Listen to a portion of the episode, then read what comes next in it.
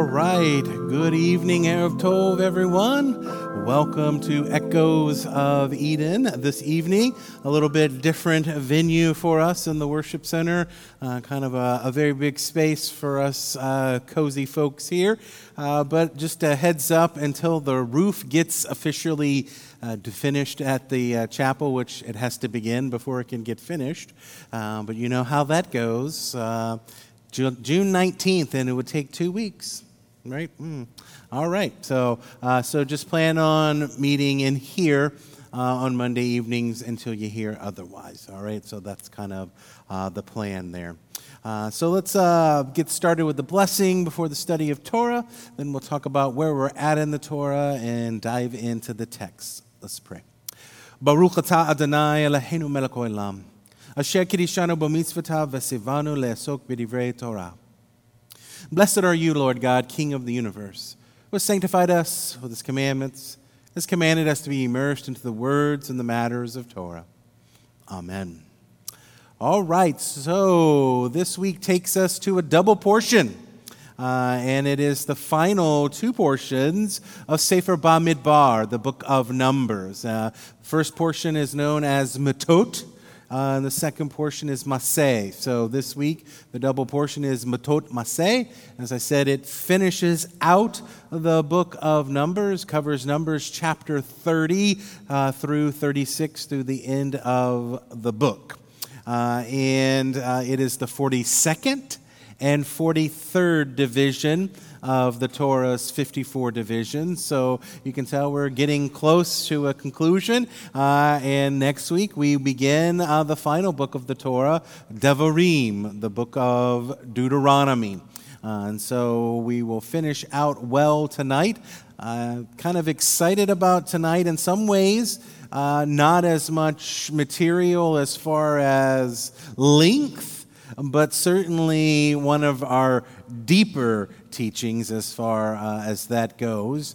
And I'm really trying to combine a lot of things we've been talking about uh, in the previous times and Echoes of Eden, pulling together all of those things from the Hebraic toolbox. Uh, so this evening, we'll especially kind of deal with. Uh, numbers, gematria. Numbers aren't just numbers. Uh, we'll also deal with, as we've talked about, the times when uh, the Torah seems redundant, uh, how to deal with that redundancy. Uh, and we'll also, very importantly, uh, at the conclusion, look at the fact that places are not just places. And so this week, your handout is a full three pages in length. Uh, and so, even if you're listening it to uh, this particular class on the podcast, or you're following uh, on YouTube, or listening to it, downloading the MP3, uh, make sure you go to the website and download the handout because you will want the additional two pages uh, for sure. And what I share with you on those two pages, no joke, took me. Um, 17 years before my rabbi would give me that information. So you didn't have to go 17 years uh, of studying and proving yourself to be trusted with that information. Uh, now, certainly, as we'll look at it later, uh, I don't expect you to gather and grasp everything that's on there, um, but it will get you started. And if you hang on to it, uh, it will most certainly prove worthwhile if you continue in your Torah studies. However, there is enough there, there is enough that you can grasp uh, to indeed join in in the journey through the wilderness and the journey that is life. Uh, so, Matot Maseh, the final two portions of the book of Numbers, Bamidbar. So, what's going on in this week's double portion? Well, that first portion, as I said, named Matot, it actually means in English tribes and it's found in Numbers chapter 30, verse 2. And the second portion, uh, means journeys. And that's found where that portion begins in Numbers chapter 33, verse 1. And so, what's happening, kind of in a, a Goodyear blimp overarching view of this portion, is Moses conveys some laws concerning the annulment of vows of the heads of the tribes of Israel. Uh, a war is raged, waged against Midian for their role in trying to plot the destruction of Israel. Uh, you may recall if you read last week's portion, Pinchas, right, in the weeks before Balak, uh, Balak, uh, that there was this attempt to defeat the Israelites, first through having uh, a prophet curse Israel, but every time he tried to curse Israel, he ended up blessing Israel. So he finally said, The only way you're going to get these people is through their morality. You're going to, you know, the only way you're going to defeat these people is to get them to compromise their ethics and their standards, uh, attack them where it's going to hit them hard, and, and that is through their vices. Uh, and so it was a moral destruction that they were attempting. Uh, and this is something that was often used in ancient warfare that I think we would do well today to kind of pay attention to. Uh, and that is the fact that there's more than one way to defeat a nation and to disassemble a nation and to disempower a nation. It's not just through tanks and bombs, it can be through their morality, it can be through how they view life and how they live their life life. Um, that's why it's important uh, you pay attention to where certain apps come from and what those certain apps do, where you think, oh, look, it's making my face look like a gorilla and all that, and never thinking, oh, they're actually faci- facially profiling me and, and getting all the profile of my entire face and putting it in a database, right? Uh, so be alert. Uh, it's an age old technique to dismember a society. Uh, and that's what the, the Midianites tried to do, uh, but it did not work because Pinchas intervenes, and then they defeat the Midianites. Uh, the Torah then goes on to give a, a, detailed account of the war spoils and how they were uh, to be allocated amongst the people, the warriors, the Levites, and the high priest. Then, in the portion of the tribes of Reuben and Gad, later joined by the half tribe of Manasseh, ask for lands east of the Jordan River as their portion of the promised land. They were uh, originally, when Moses divvied out the land, were uh, apportioned a different section, but they request this land east of the Jordan because they say it's prime pasture land for their cattle.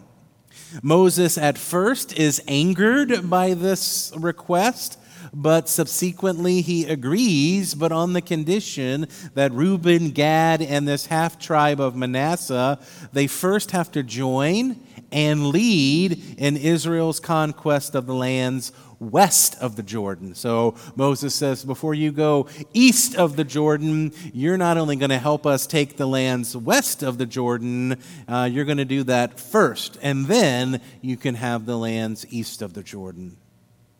And then the 42 journeys and encampments of Israel are listed. So as the book of Numbers ends and the book of Deuteronomy is on the horizon, uh, we're coming not only to the end of this 40 some odd year journey in the wilderness, uh, but we're coming to the end of the life of Moses.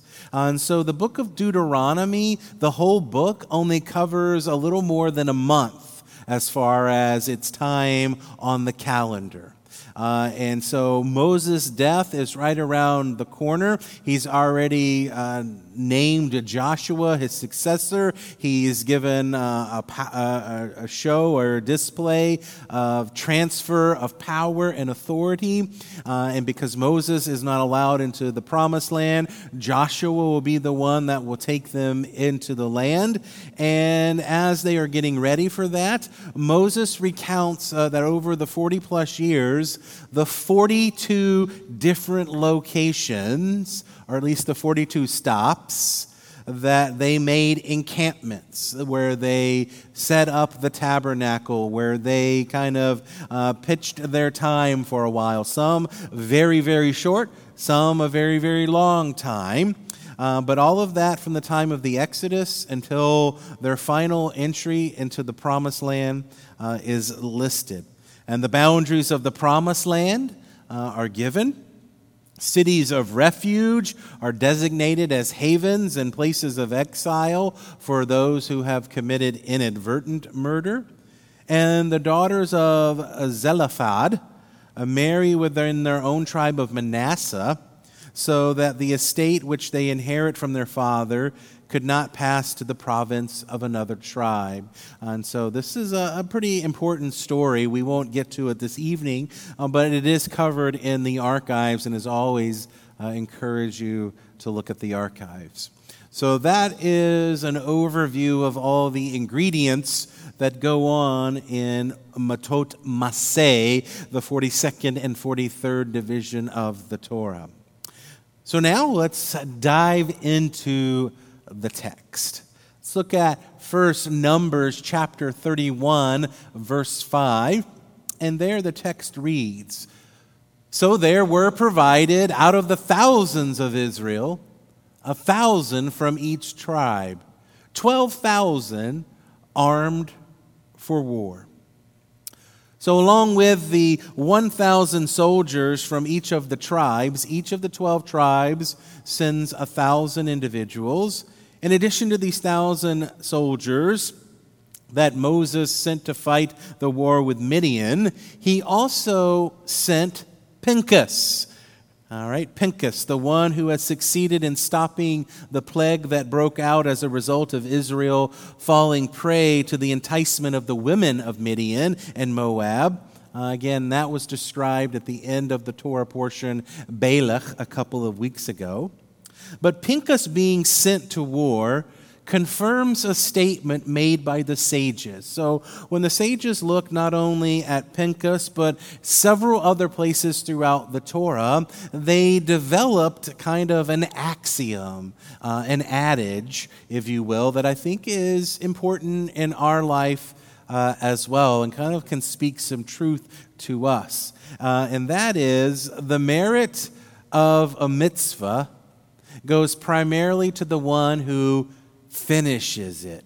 And again, mitzvah is that Hebrew word that often gets translated as commandment, uh, but it means so much more than commandment. It means uh, a connection. It is something that God has created to connect heaven and earth so that by our physical action below and carrying out that physical action below, it connects us to Him and it connects us to something bigger than ourselves and beyond this space and time. And so, in some ways, a mitzvah is kind of like a sacrament is in the church, where you have this physical action uh, where you use physical substances, bread, wine, water, and so forth, uh, and you do physical things, but all the while you realize that all of that is really has a deeper spiritual connection and is affecting a spiritual transformation. That's a mitzvah. All right, so it's so much more than just a, a do this or a don't do that. And so the, when, when the sages looked at the Torah, uh, they noticed this theme that the merit of a mitzvah goes primarily to the one not who starts it, but to the one who finishes it. And Pinchas is a clue to that because it was Pinchas who came and reminded Moses of what should be done to Zimri, who had publicly taken a Midianite princess, Cozbi Batzur, to cohabitate with her. Moses said that he should therefore be the one to carry it out, that Pinchas should carry it out. And due to the actions of Pinchas, not just his kind of starting it and getting it going, but due to the fact that he finished it with that great act and where God made that covenant of peace with him, the plague that was consuming the camp of Israel stopped. This idea is also discussed by the sages regarding how Joseph was buried in Israel. Uh, you may recall that when Joseph passed away in Egypt, uh, before he passes away, he says that he wants his bones not to remain in, e- in Egypt, but that they, when they leave Egypt, they would take his bones with them and that he would be buried in his land. Those who, in the Torah, who buried um, Joseph are the ones given credit for taking him out of Egypt and burying him. Although, when we read the Torah, it was actually Moses who began the process. Moses is the one who got the bones of Joseph. Moses is the one that made sure the bones of Joseph traveled with them. But he was not the one who finished that mitzvah, that task. And since Moses did not enter the promised land, he cannot finish the mitzvah of burying Joseph. And those that did bury him received the merit. So again, we learn from this the merit of a mitzvah goes to the one who finishes it. Now, this principle is easy to relate to because think about this. How many times do you begin a project or a task or a mitzvah and fail to finish it? How many times do you make a commitment that you are going to read your Bible more?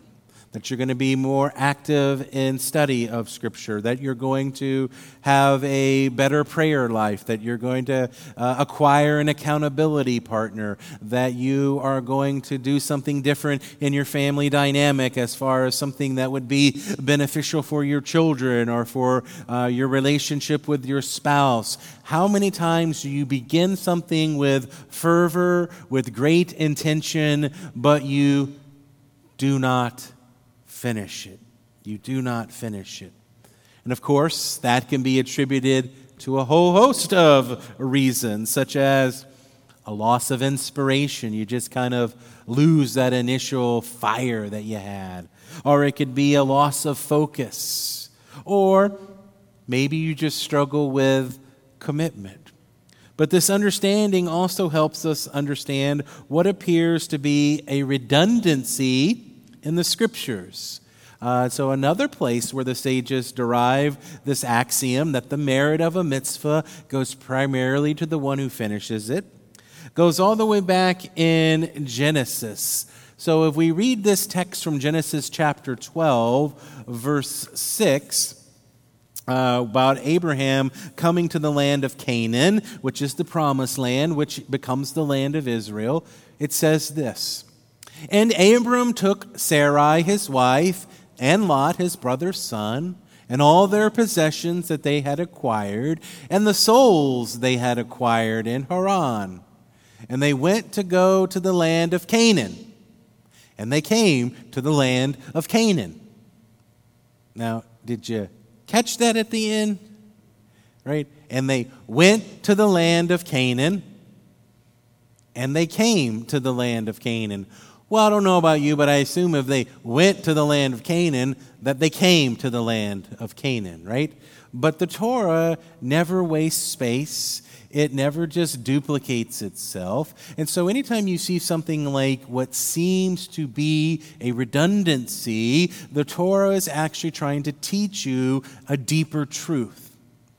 And so, if the verse says they went to go to the land of Canaan, why does it also say, and they came to the land of Canaan? This is to acknowledge the fact that just because they set out to go to the land of Canaan, to the promised land, to the land of Israel, there was no guarantee that they would actually follow through or that they would succeed. There is a statement in the Talmud that says, everything goes after the beginning. Whereas another place in the Talmud says, everything goes after the end. Of course, both of these statements are true depending on the frame of reference. That is, everything is at the beginning, and that's the most important, or everything is about how you finish, and that's the most important. And as it is whenever you're dealing with Hebraic thought, and when you seem to have contradictory statements, well, which is it? Is it most important at the beginning or more important at the end? The answer is yes. But what's your frame of reference? If you're at the beginning, then guess what I'm going to tell you as the leader and as the pep rally leader? Oh, the beginning's the most important because at that juncture in time, it is the most important because if we don't get started, we certainly can't finish. But after we've been on the journey and we've already done the beginning part, I, as your cheerleader, I, as your leader, have to tell you it isn't about how you start, it's about how you finish. Right? And that would be an equally true statement at that juncture in time, particularly if people are growing weak or weary or faint hearted or losing interest or running out of gas, uh, not uh, having the right focus, uh, beginning to you know, go other places. Then I would say, hey, it doesn't matter how we started, it doesn't matter how strong you were at the beginning. We've got to finish this. And so both are true. And it relates to one of the tools that is in your toolbox comes from a book called the Sefer Yetzirah. The Sefer Yetzirah is probably the oldest religious book we have on planet Earth outside of the Bible. The Sefer Yetzirah is its its reputation is is that none other than Abraham the patriarch wrote it. Whether that's true or not, I'll let you sort that out, but that is the rumor of it. Uh, but it's a book that has existed as long as people have talked about books. You find an old book and it'll quote the Sefer Yetzirah, which means that existed before that book. And no matter how far back we go, they keep quoting the Sefer Yetzirah. And this is the tool that's in your toolbox that kind of brings all of this together right? So Hebraic thought is about having a thesis and an antithesis and then finding the synthesis. Is the most important thing in the beginning or is the most important thing in the end? Well, the tool is this the end is in the beginning, and the beginning is in the end. It's a very deep statement, worthy of at some time a good five minutes of yourself in a quiet room contemplating all the ways that can be understood. The end is in the beginning. So, how it ends is already in the beginning. And by the way, you see this stuff in the Bible. What's in the beginning? Oh, there's this thing called the tree of life. Go 65 more books to the end of the Bible, book of Revelation. When it's all said and done, guess what's sitting there nice and pretty? The tree of life. The end is in the beginning. And likewise, the beginning is in the end. From this, we can learn that an unfinished mitzvah is not only, is not truly called a mitzvah and that we should finish something with the same enthusiasm with which we began it. The end is in the beginning, the beginning is in the end. Right? And so that helps us even all the way back in Genesis 12 6 with that redundancy.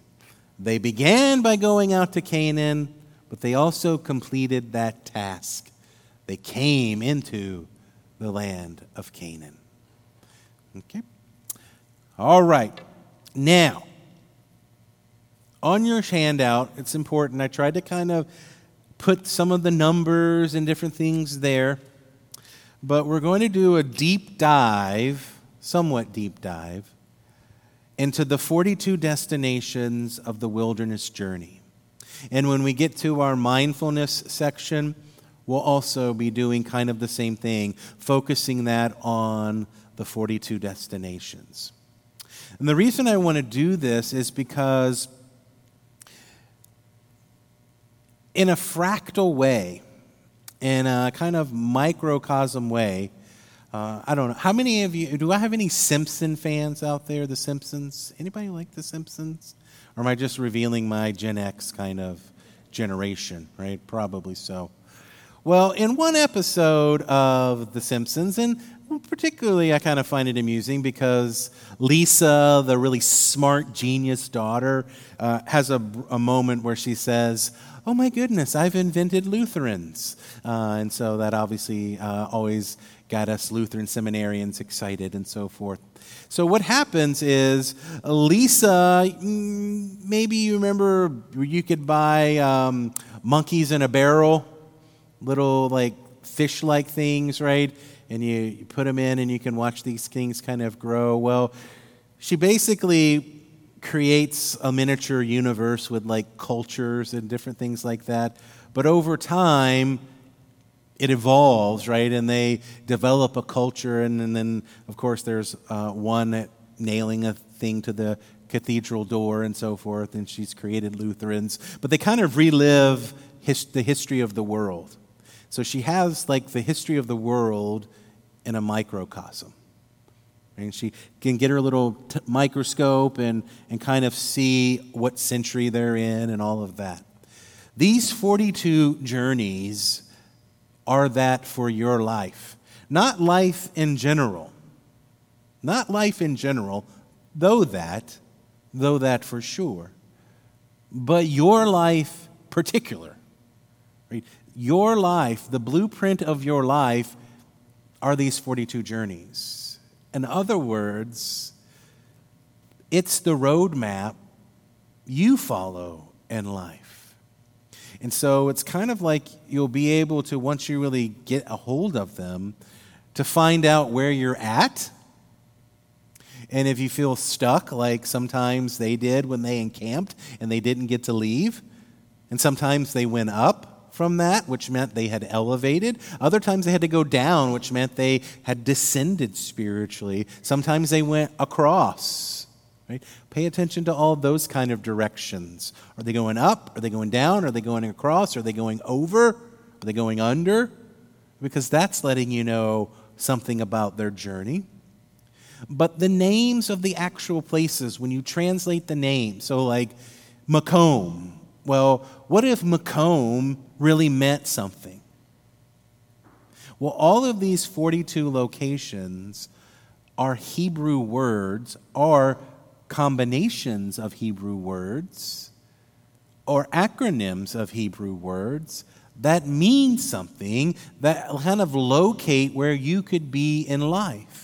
And then you can read that particular destination in that description while they're at that destination, and you can receive insight into how you can move to the next stop in your journey to the promised land and to be fully free and broken from Egypt and the slave mentality and the negativity mentality and the chaos mentality. But these are the 42 things you've got to work through in order to make it from a spiritual or a mental clarity perspective to the promised land.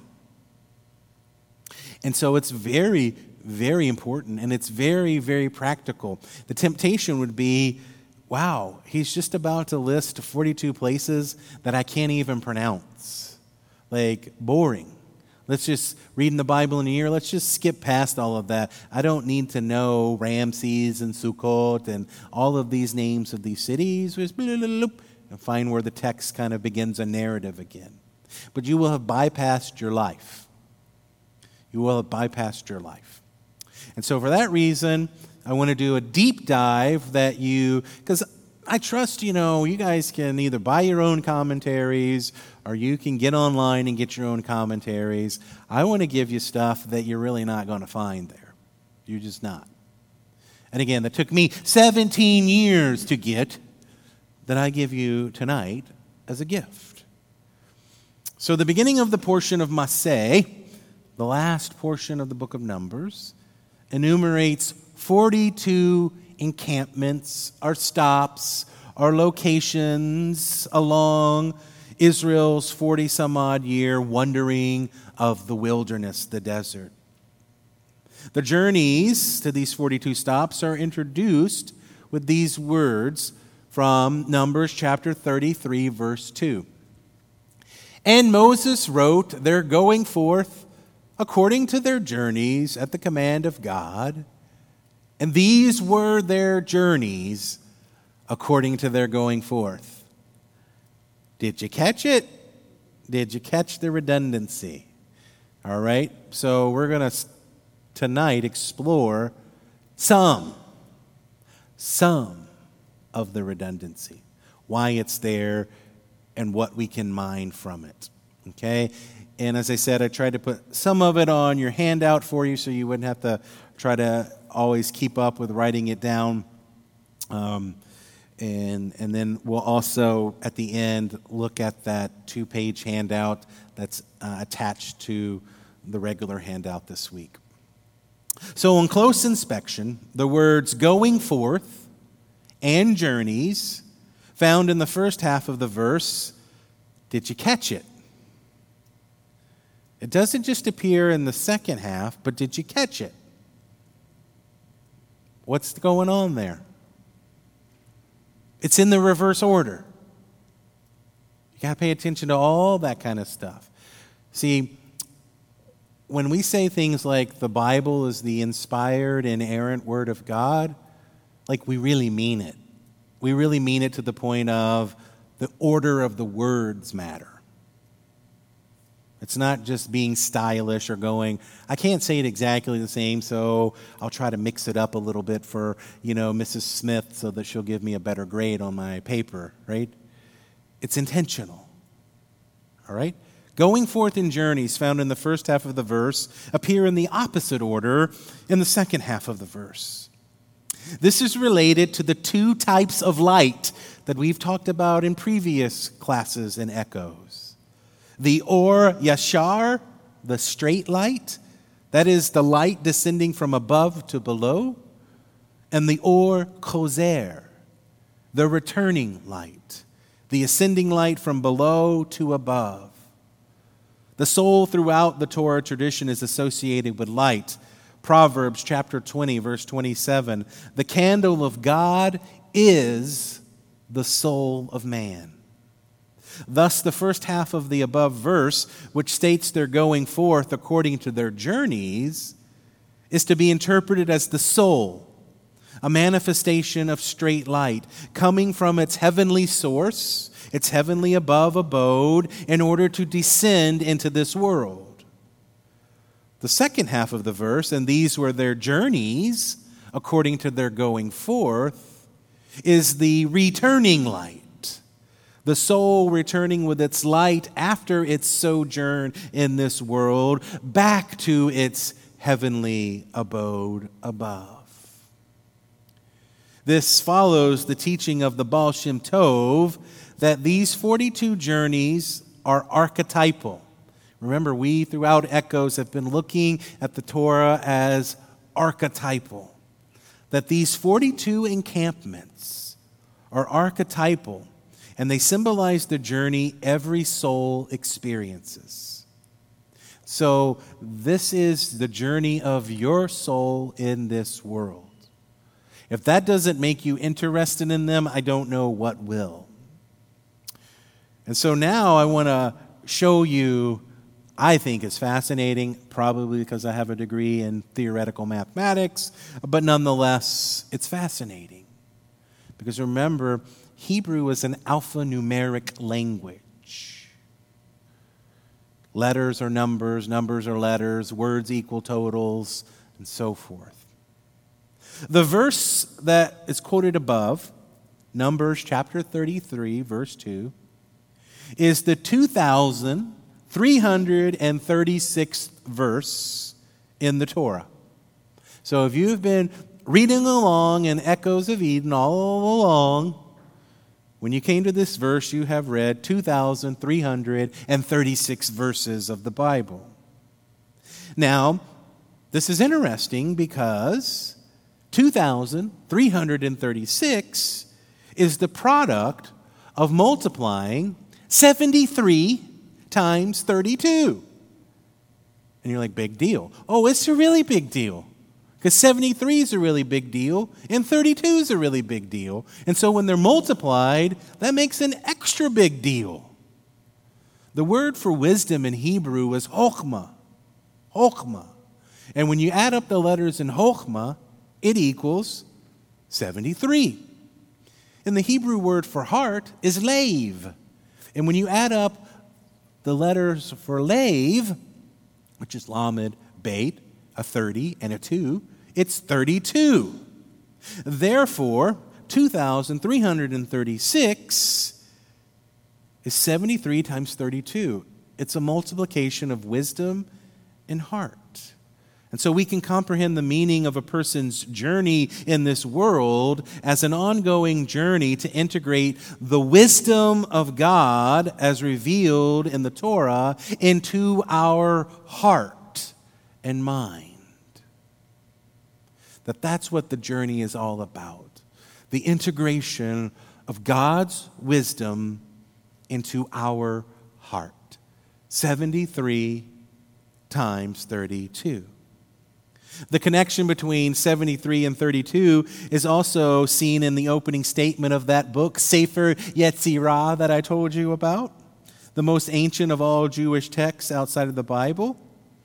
The opening words are this God created the world through 32 pathways of wisdom, which is 73, through 32 of 73.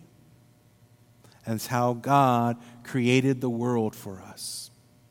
And in the morning prayer service, uh, it's a prayer book called the Siddur. It is the prayer book that was kind of established by Ezra of the book of Ezra in your Bible uh, after the temp- second temple when they rebuilt the destroyed first temple and they re- were rebuilding the second temple. Uh, Ezra compiled the order of service for the morning prayers, Ezra and the men of the great assembly. And that prayer service is still prayed every morning um, by the likes of yours truly and individuals throughout the world. And in that prayer service, it mentions that God renews perpetually the work of creation, and everything that God has made, He has done it with wisdom, with chokmah. A numerical gem reveals that when you take the very first word of the Bible in Hebrew, which is Bereshit, and you spell it a certain way, and I'm gonna, it's on your sheet. When you spell it like B, B R, B R A, B R A S H, B R A S H I, B R A S H I T, Bereshit, when you spell it that way, the very first word of the Torah, and you add up its letters, guess what it equals? 2,336. This mathematical phenomenon alludes to the idea that each and every person's journey in this world is encoded in the primordial beginning of creation itself.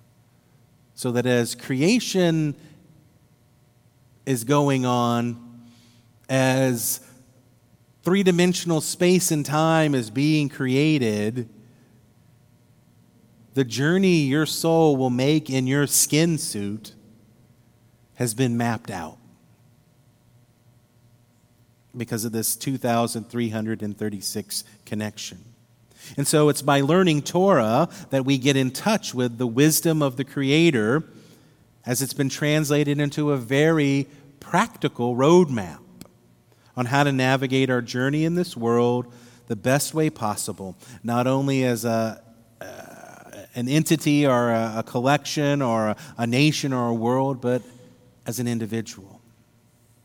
Now, the first verse in the Torah, when you add up all of those letters, it equals 2,701 which is the triangle of 73, which is the triangle of Chokmah. What do I mean by that?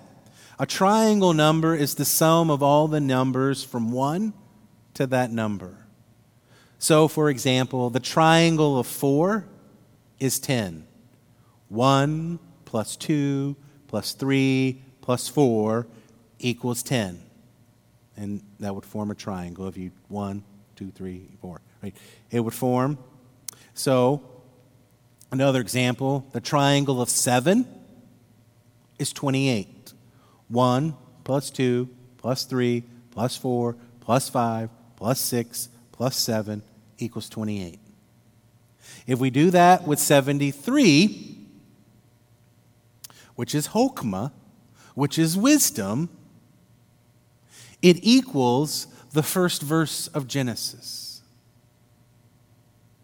in the Targums. Remember our friend the Targum? It translates the verse, verse of the Bible, Genesis 1 1, not as in the beginning God created the heavens and the earth. Instead, the Targum, which is a paraphrase, which is kind of the study Bible of Jesus, it was the paraphrases used in the synagogue before the first century and through the first century. it translates Genesis 1 1 this way With wisdom, God created the heavens and the earth. And now you know how they did that. Now you know how they did that. And so they connect wisdom with the very first uh, verse of Genesis. And as mentioned, every day in the morning prayers, the following is recited Everything you've made, you've made with wisdom, Hokmah. Today, beyond understanding the fabric of the universe as particles or force fields, modern physics teaches that everything is a manifestation of coded information. That's why I love The Matrix. Don't have any Simpsons fans in here? Any Matrix fans in here? Man, I just have bad taste, I suppose. And the Matrix, when he enters into the Matrix, right, he doesn't see you as you. He sees you as zeros and ones, or he sees the shapes of, of, like this building. He sees what it's really made of, the, the, the structure of it, and the encoding of it. And that's how modern physics sees reality through not only molecules, but the, the subatomic level, not only the proton, the neutron, and electron, but the, the, the neutrinos, and even below that, and even below that, are encoding and making up what we see. And what we're finding is that's how the Torah is written that the letters on the page are like molecules, and underneath them are atoms, and underneath them are protons and neutrons and electrons, and underneath them is another structure and another structure. This information is, in fact, the signature of the wisdom of the Creator in every point of time and space. The soul comes down to this world in order to elevate itself even more than if it would have remained in the celestial realms. In other words, you were put here to do work to do soul work. And when we don't do our soul work, our soul is very unsatisfied. And it manifests itself in different ways to try to get our attention through depression or through anger or through aggravation or through short tempers or through uh, distraction or through procrastination or through boredom. It's doing something to try to say, I am not being satisfied. I am not doing what I was put on this earth to do, and I'm going to make you a miserable human being until you get busy doing what you're supposed to be doing. We put on this world to do soul work to go through these 42 encampments so that we can inherit the promised land. And the journeys of this world are not always easy. And many times they're filled with pain and disappointment and frustration and suffering and confusion, just as the encampments throughout the book of Exodus through Numbers were filled with all of those things. But yet, when the soul can lift itself above the downward pull of the physical, material gravity, the lessons that it learns and the progress that it makes has no limit. So combining wisdom, Hokmah, 73, and heart, Lave, 32, intellect and emotion, descending light and ascending light, this is the challenge of life. Divine wisdom is everywhere.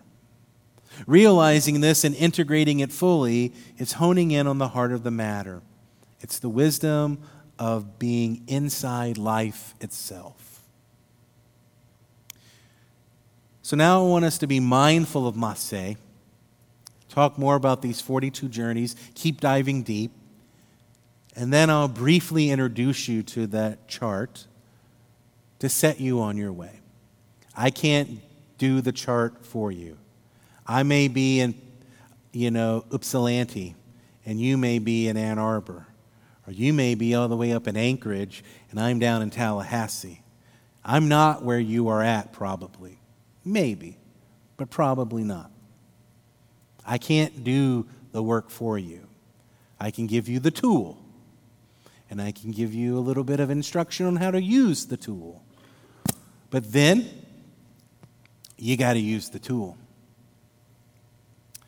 So, Masseh, as I said, outlines the 42 stops along the way of our wilderness journey.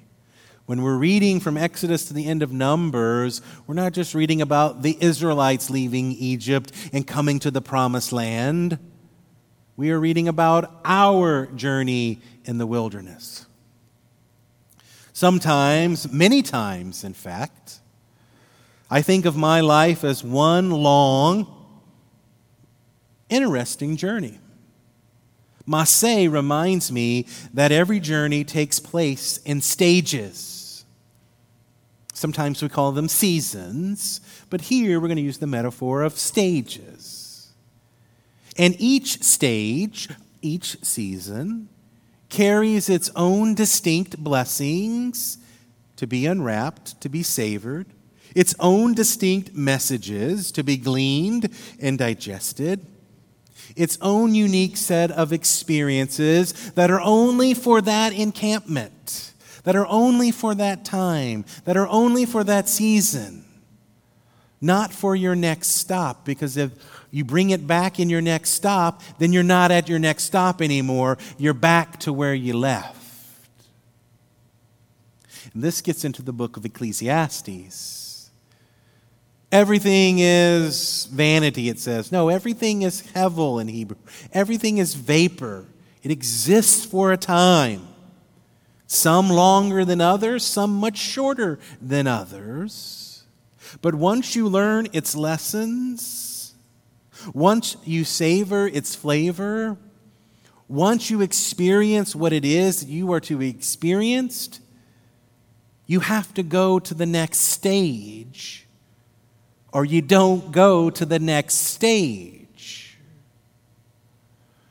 The word masse really refers to the setting forth, right? That setting forth that we do. As each stage of journey comes to an end, as each season comes to an end, we pull up our stakes and we move on.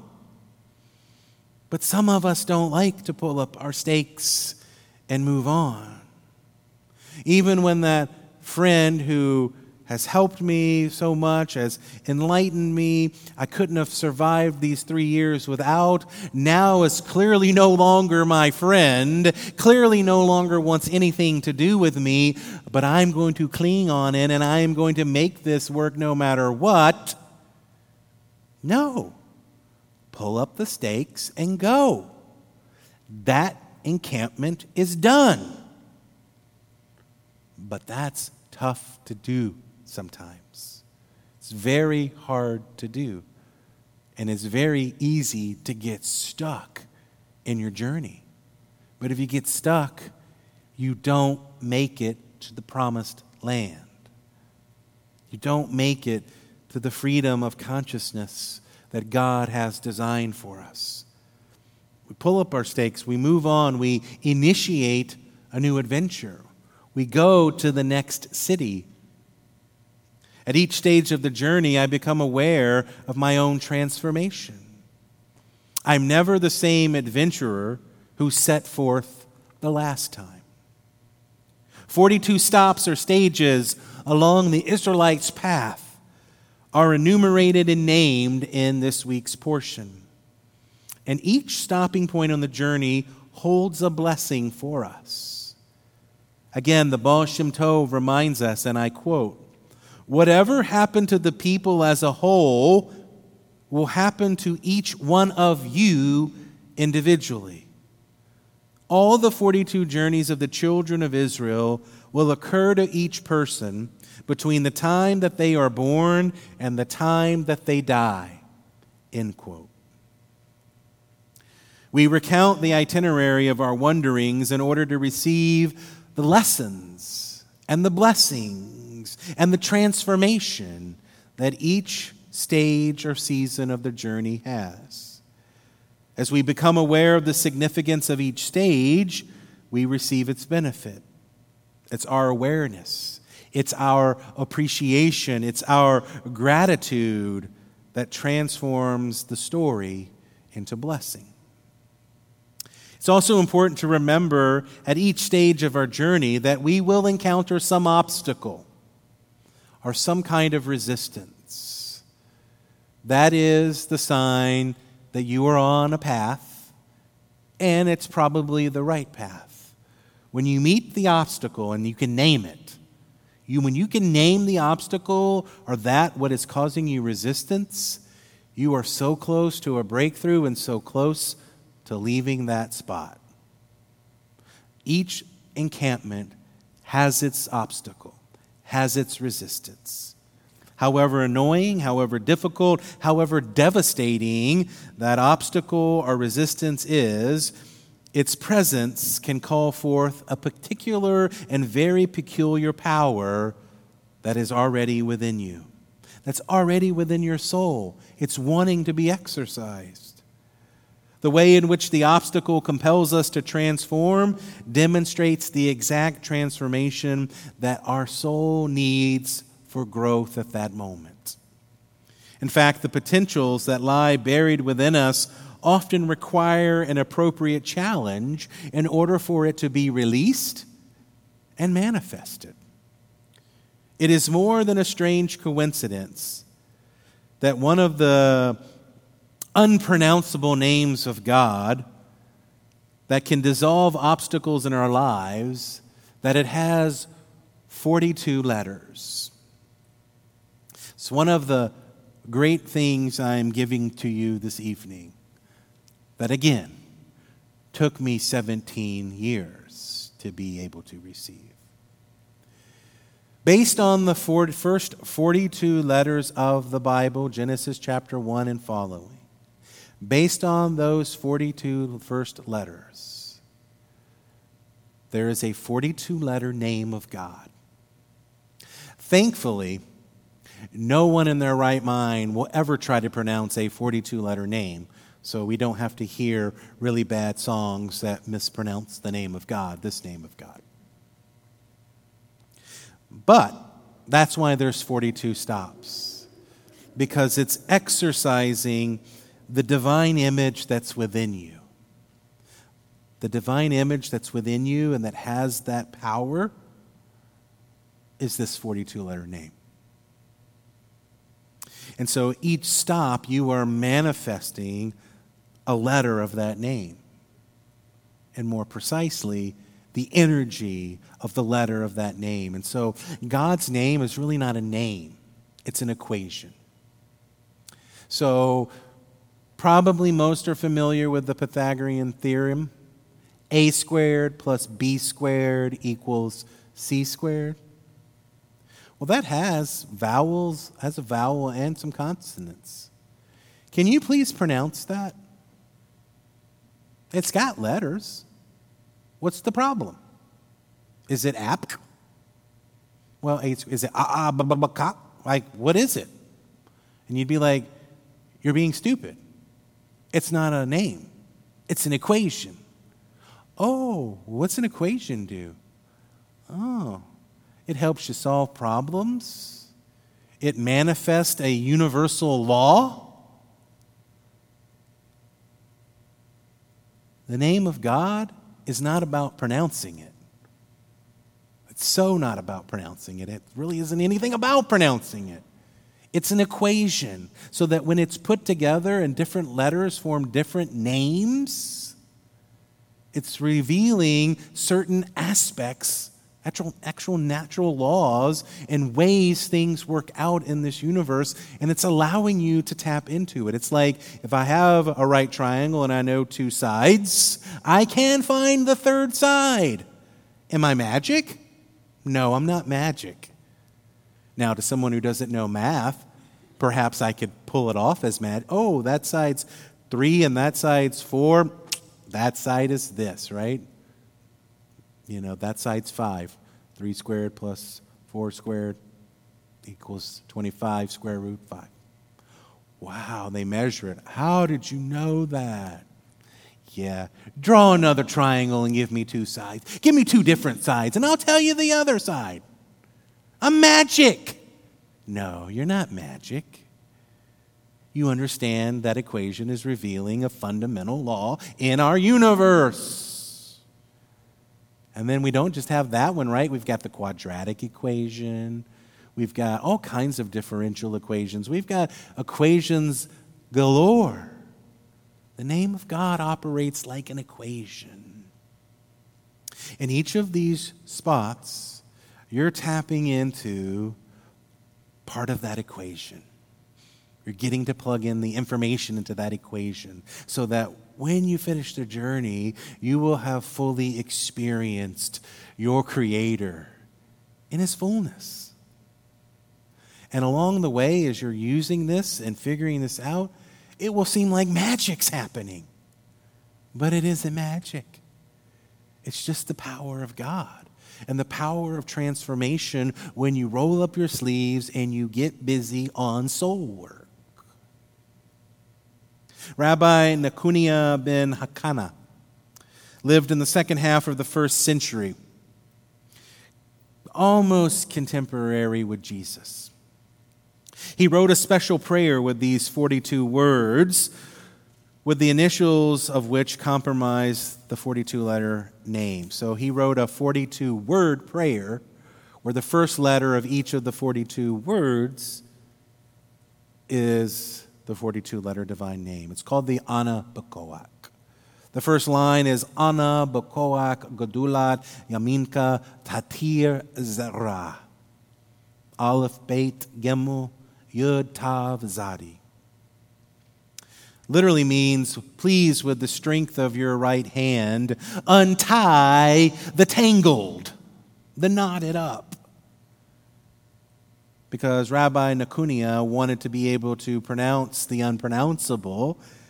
He wanted to call out and call forth the reality of the whole in order to deal with the stubborn tangles that have a tendency to keep us stuck. The Ana Bekoach is a prayer I pray. I don't know if I could even count the number of times a day I pray that prayer. And we move through our obstacles by knowing them in the context of our life's journey. The spiritual challenge of Massé lies in seeing the big picture, even as we are stopped along the way by seemingly insurmountable resistances or difficulties. Those impossible challenges that we face represent the work of our soul's growth.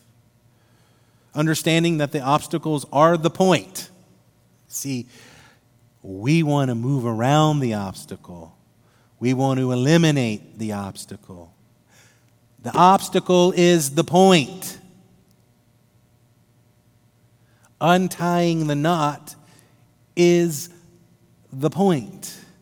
Because the knot is the knot that is in your soul, in your consciousness. Don't move around it. Do the work to untie it.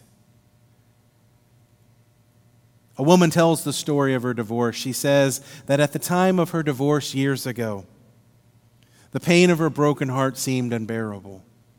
Her tears filled up every crevice of her being and overflowed until she could barely imagine ever feeling happy or whole again.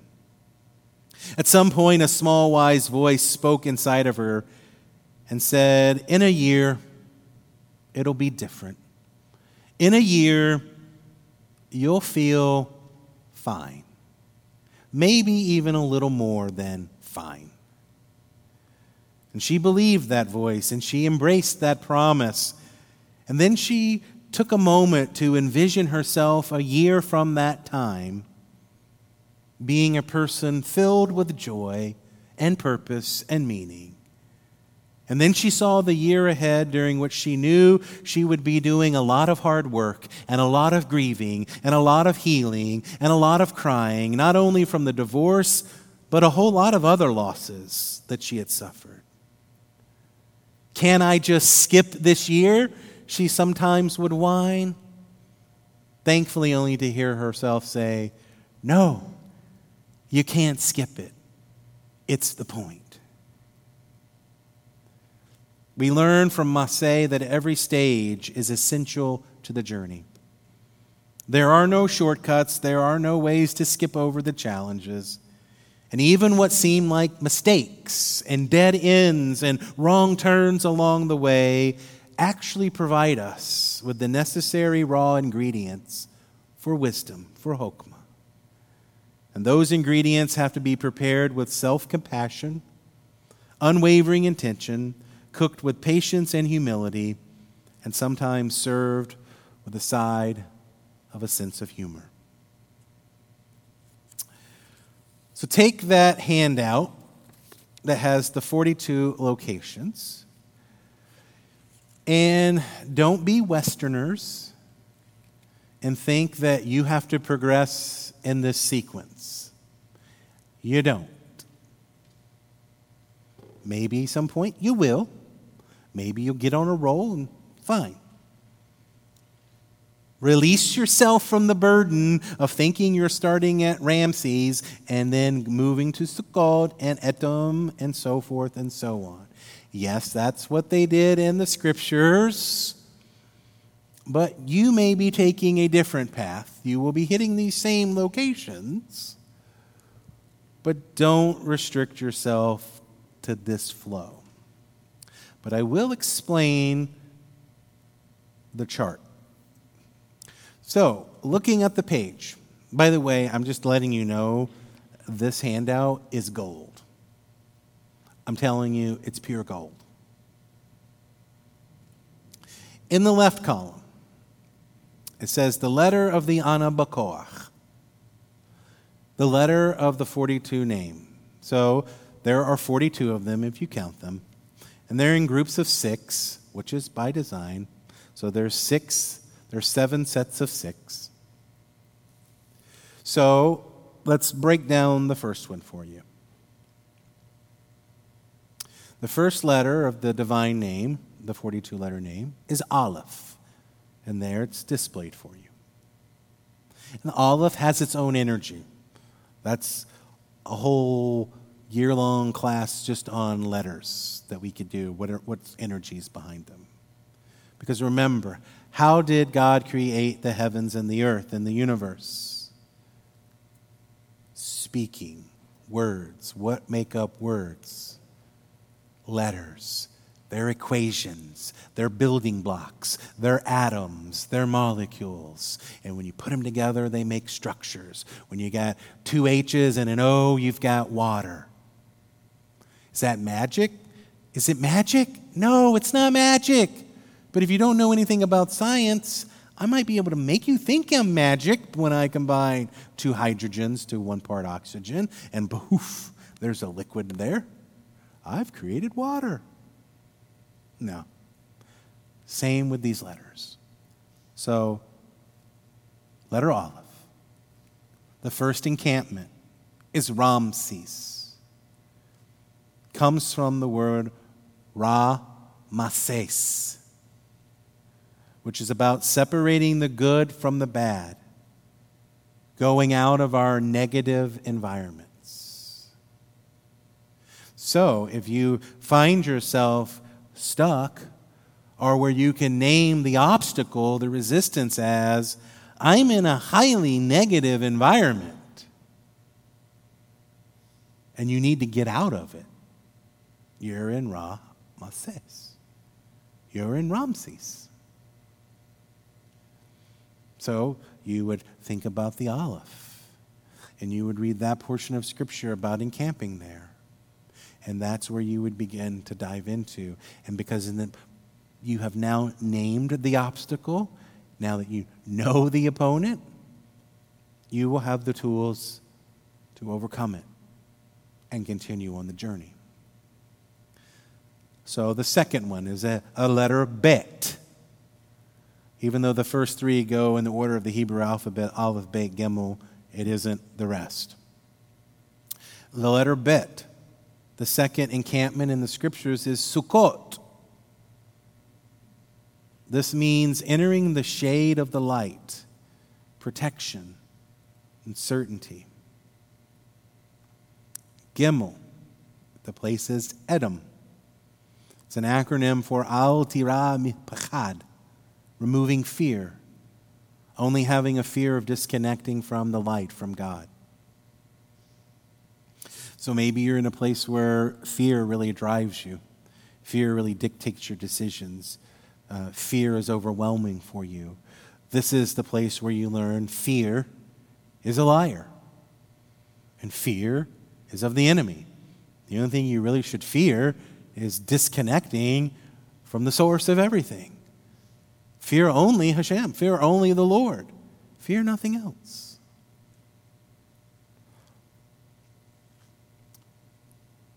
Now, some of these explanations are kind of in depth. They're my shorthand.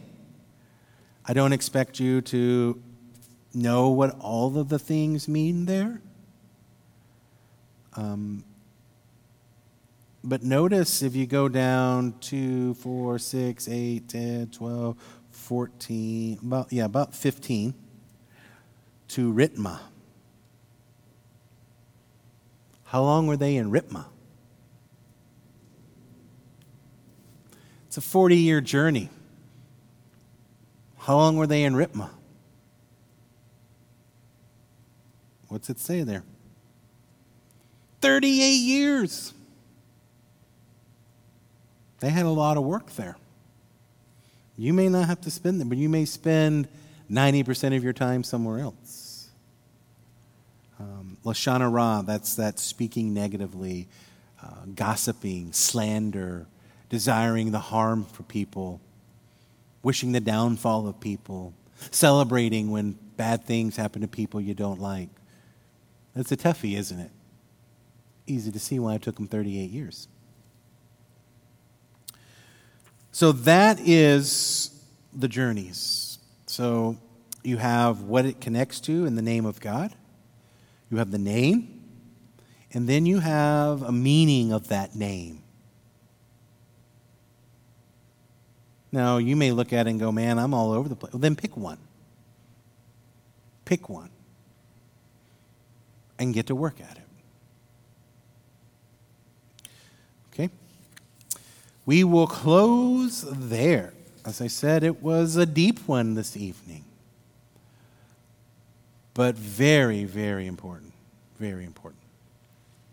We will meet in the worship center next week as we begin Sefer Devarim. Let's close with the blessing. Baruch atah Adonai notein haTorah.